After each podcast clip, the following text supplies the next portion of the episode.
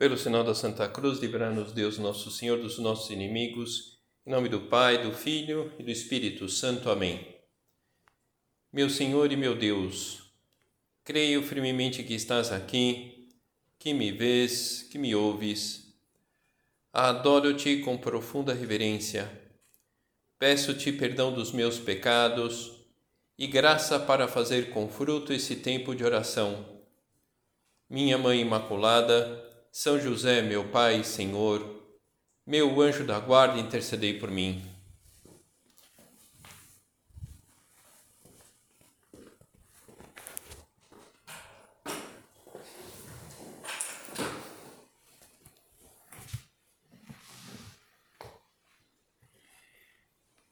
Eu não sei como cada uma aqui se relaciona com o silêncio.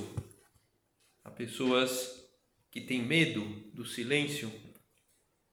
De qualquer forma, eu creio que todos estamos de acordo sobre a dificuldade de escutar alguém quando há muito ruído, quando há muito ruído no ambiente.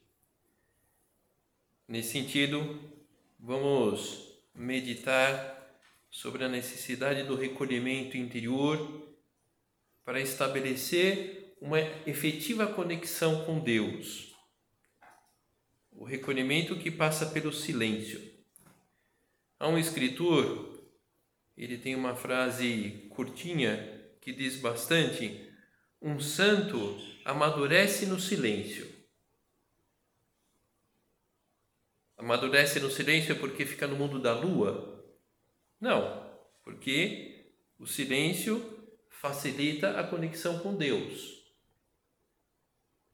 O santo, a santa amadurece porque está conectado, conectada com Cristo, porque percebe Cristo e não propriamente porque reza muito. Outro dia ouvia uma expressão que me, me fez lembrar um, um período da minha vida quando eu, tinha eu tinha a mesma experiência da pessoa que comentava essa, essa expressão. Ela dizia: Poxa, padre, a presença de Deus cansa. Na verdade, cansa rezar, cansa dizer ejaculatórias, cansa viver em tensão para não sair da linha, para não pecar o problema é que a presença de Deus eh, não é rezar, não é dizer ejaculatórias, não é sair da linha, é estar junto.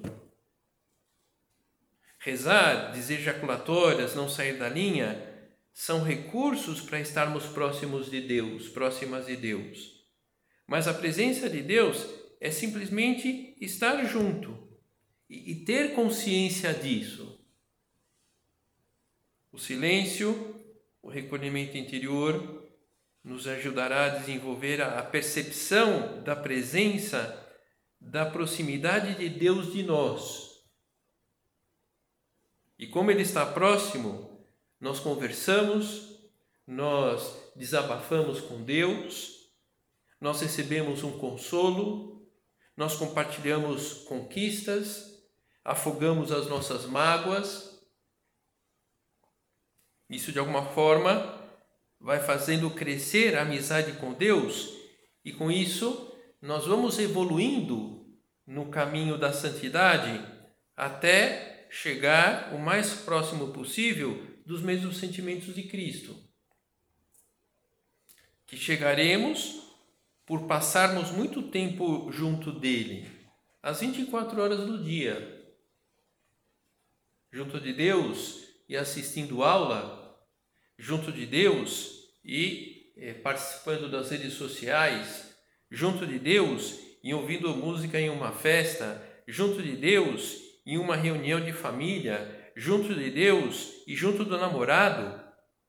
Uma pena quando ele ou ela, no namoro, pedem para Jesus se retirar. Santidade eu estar o mais próximo possível dos mesmos sentimentos de Cristo, eh, por essa amizade com nosso Senhor. o silêncio é como que o porteiro da vida interior, a vida íntima de relação com nosso Senhor. O que, que deve fazer um porteiro? Deixar entrar todos e só aqueles que podem entrar. Um dos segredos do caminho da santidade é o de viver no meio do barulho contando com o bom porteiro que nos garanta a necessidade da vida interior. Se nós olhamos à nossa volta, o que é que nós constatamos? Falta silêncio, o barulho dificulta ouvir alguns sons. Antes eh, de vir aqui para Ribeirão, eu morava na cidade de São Paulo. Então, quando eu cheguei aqui, uma das coisas que é, eu estranhei um pouco, de fato, era o silêncio da cidade. Nossa, pássaros que cantam. E, pelo menos lá em São Paulo, estava muito acostumado, é, eu não sei, o que me vem assim à cabeça é o barulho de construção, britadeira, caminhão, martelo, marreta. É, eu tenho isso um pouco na cabeça, até faz pouco tempo fui visitar meus pais e, nossa, que barulho, né? É, enfim, né? o silêncio dificulta ouvir alguns sons. Talvez em São Paulo também os passarinhos cantam, mas é tanto outros barulhos que não dá para ouvir o passarinho. Ouvir ou não os pássaros tem a sua atratividade, mas é verdade, nós podemos sobreviver sem ouvir os pássaros. Ouvir ou não a Deus não é algo diferente.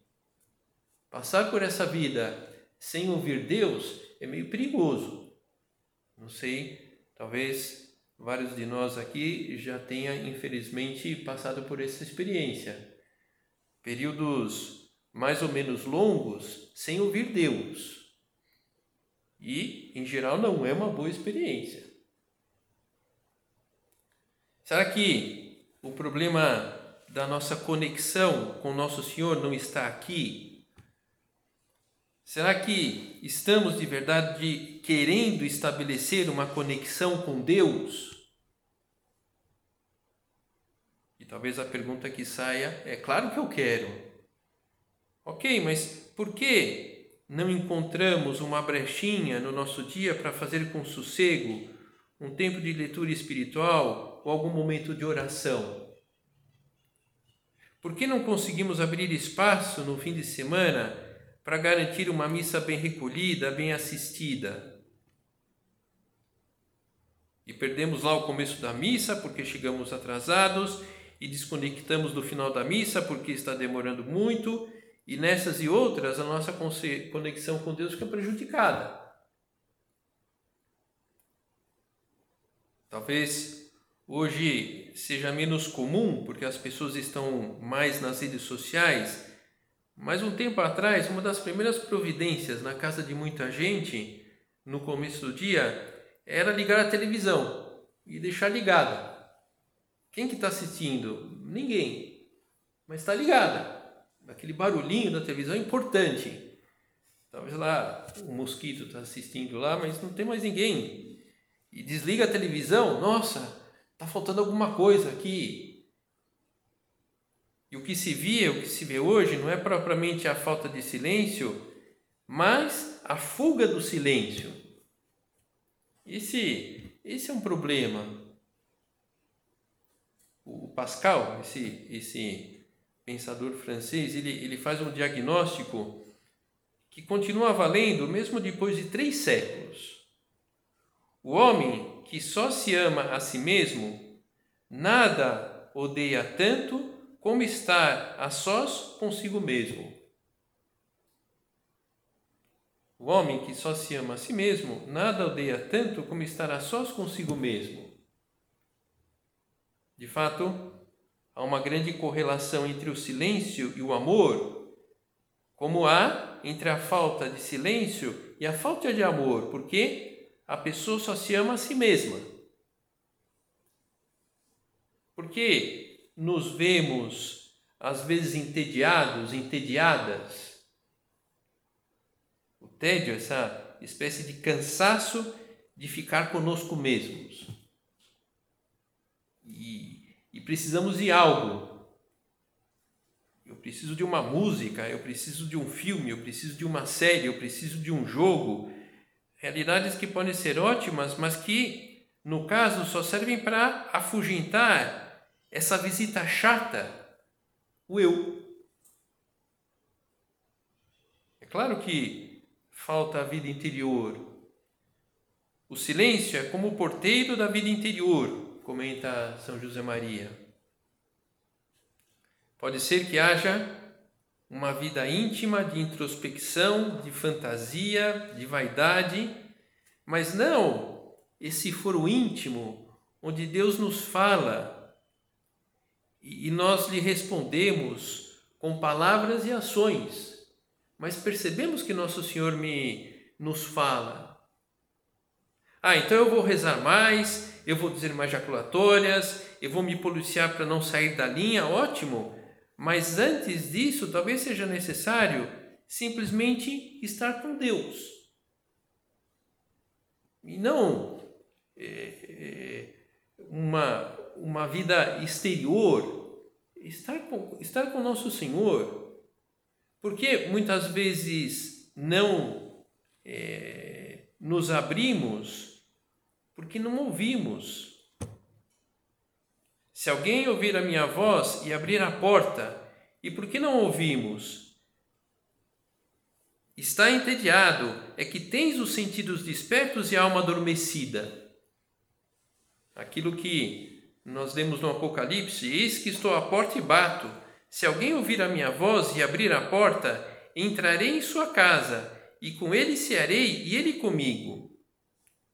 Se alguém ouvir a minha voz e abrir a porta, estarei em sua casa, e com ele cearei e ele comigo. Por que não ouvimos? É porque os sentidos estão dispersos, a alma adormecida, falta oração e sobra dissipação. Muito ruído de fundo.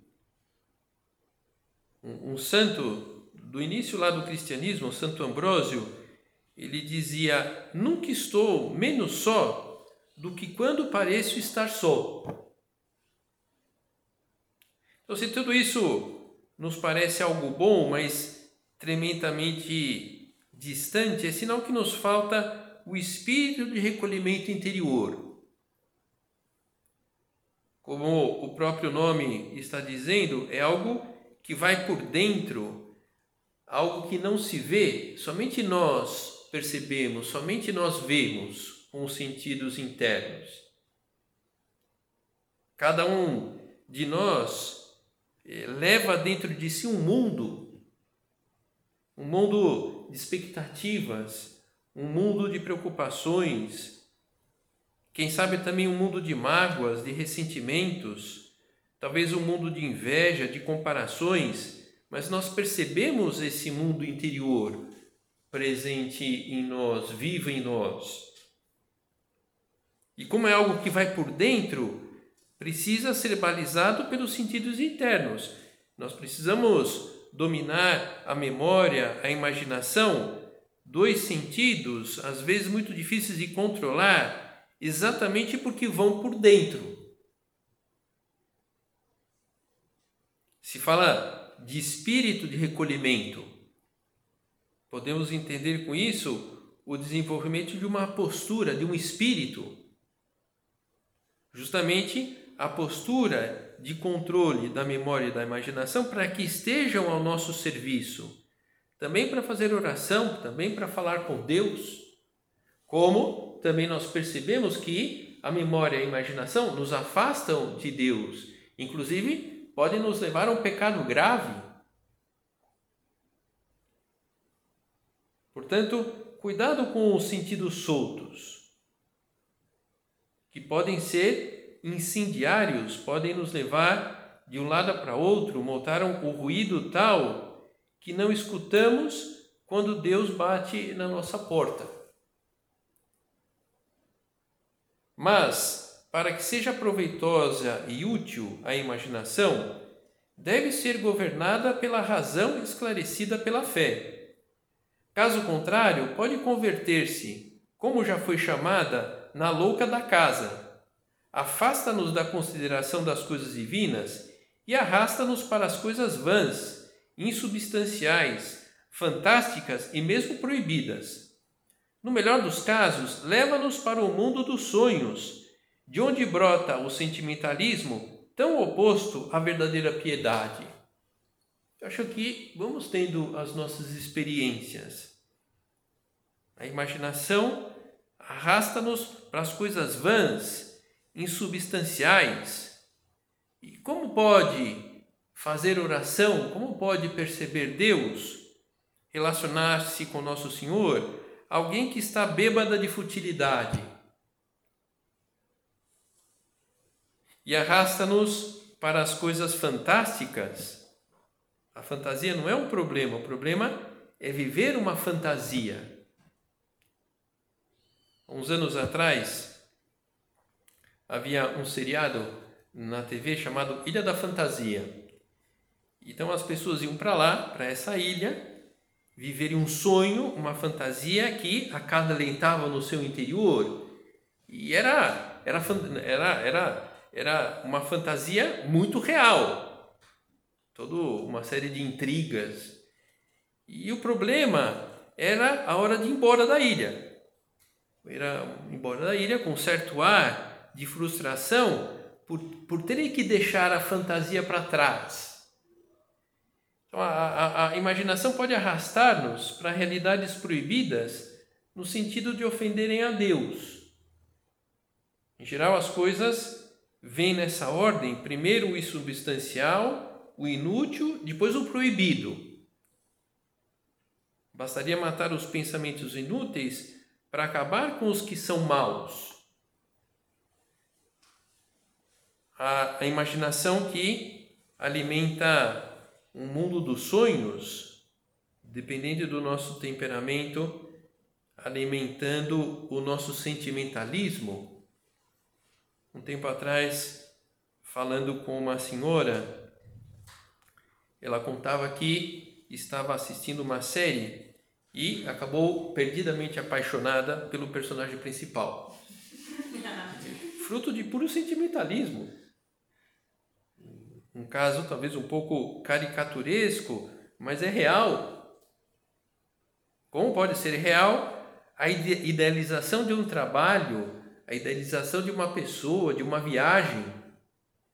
Como pode ser real a idealização de um filho, do marido e a consequente frustração com a realidade.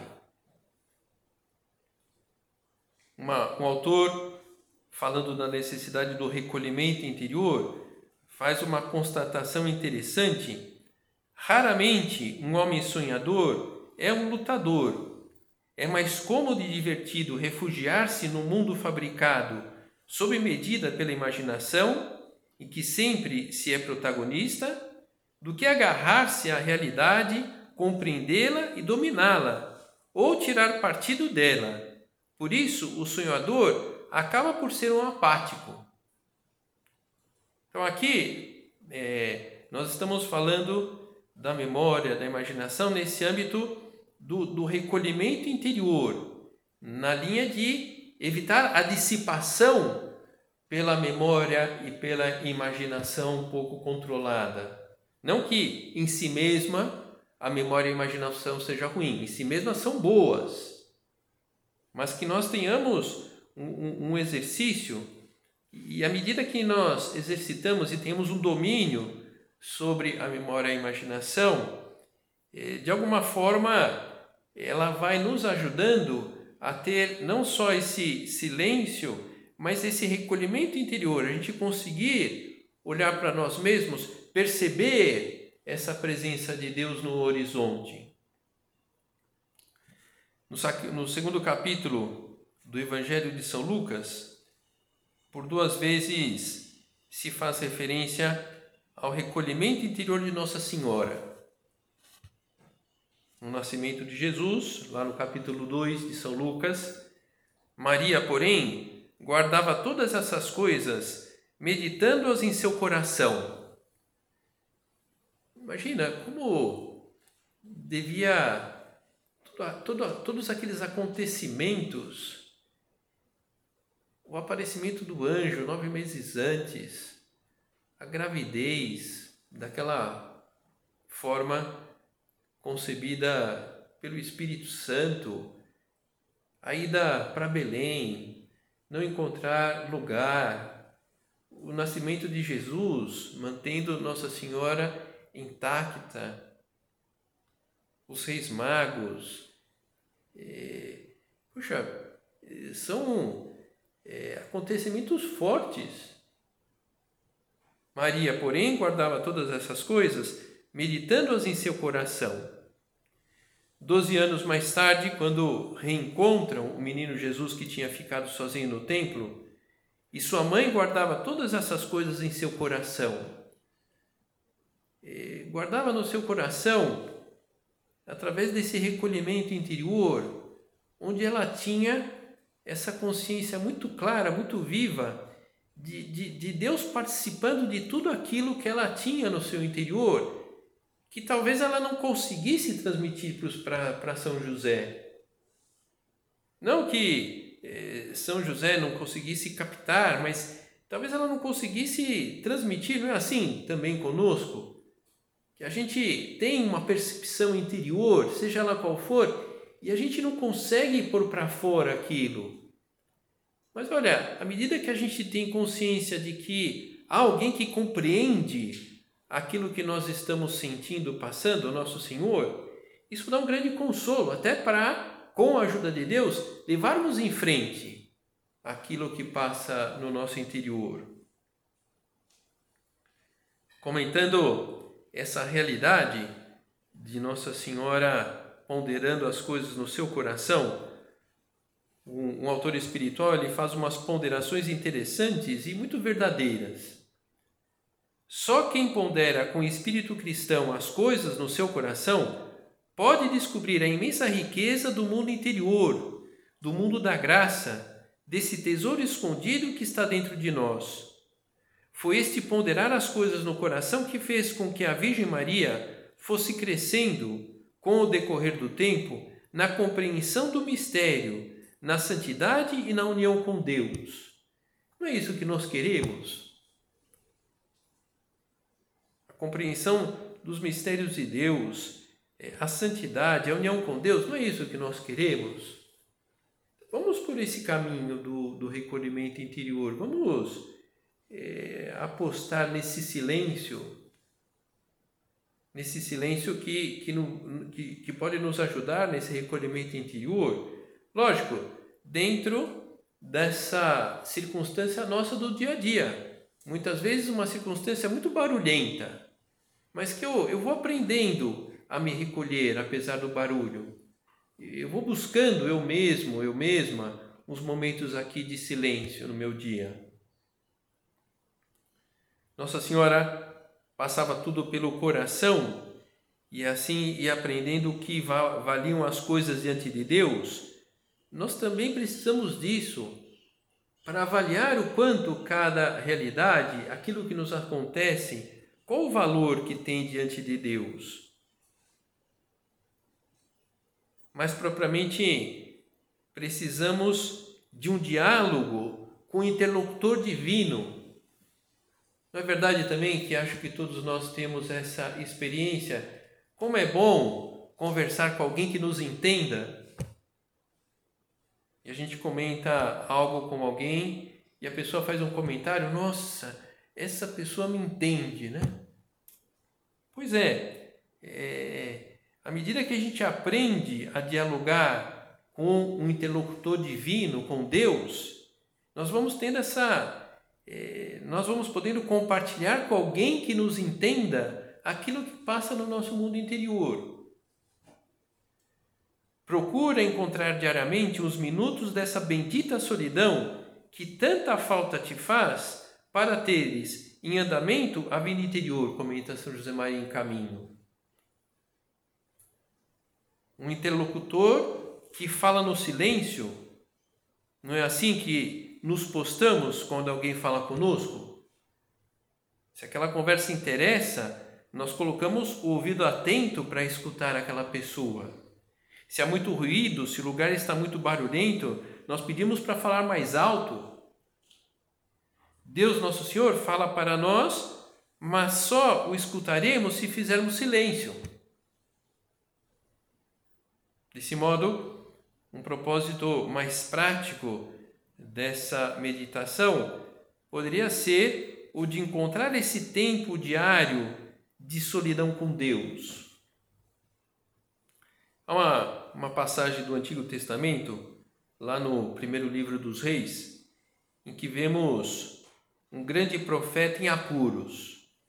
É o Elias, que ele está fugindo da perversa rainha Jezabel que queria matá-lo. Caminhou 40 dias e 40 noites até Horebe, o monte de Deus. Ali entrou numa caverna, onde passou a noite. E eis que lhe veio a palavra do Senhor dizendo: Que fazes aqui, Elias? Nessa pergunta, vemos uma característica importante do silêncio, do recolhimento interior, que esse silêncio e recolhimento interior nos interpela. O silêncio interior fala conosco, na verdade, é Deus nos interpelando, é Deus tendo a iniciativa de falar conosco, de tocar no nosso coração.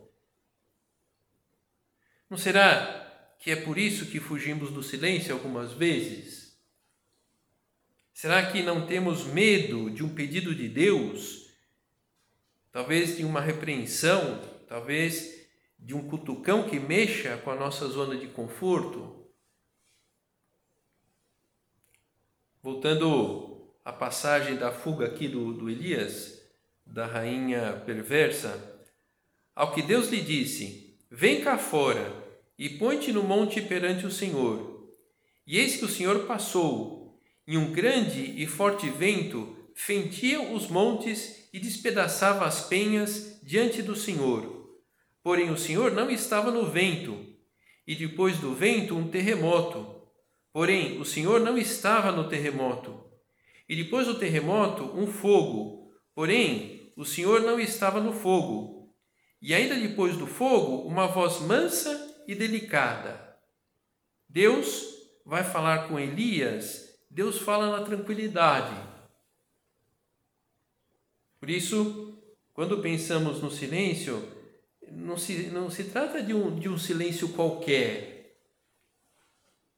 Minutos de silêncio, deixai-os para os que têm o coração seco.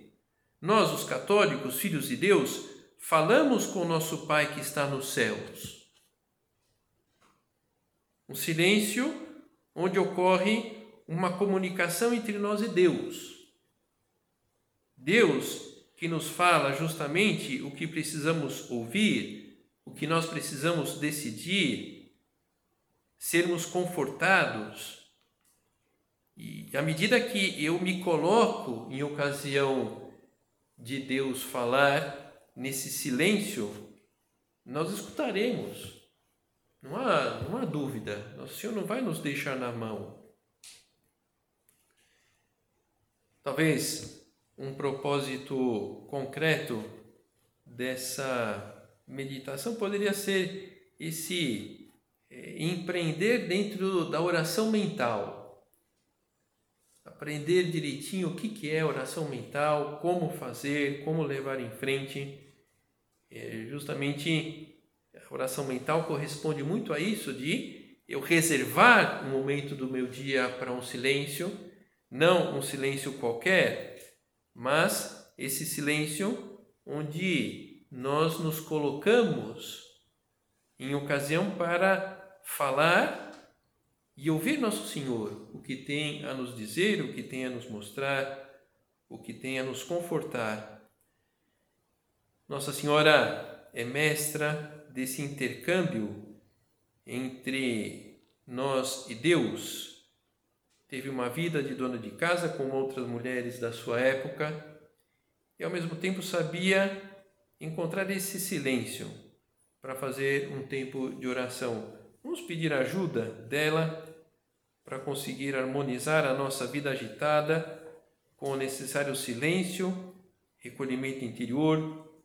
Desse modo, a nossa amizade com Cristo irá se desenvolvendo de maneira perfeitamente integrada nas demais dimensões da nossa vida, porque abrimos um canal através desse recolhimento interior, através desse silêncio interior, com o interlocutor divino.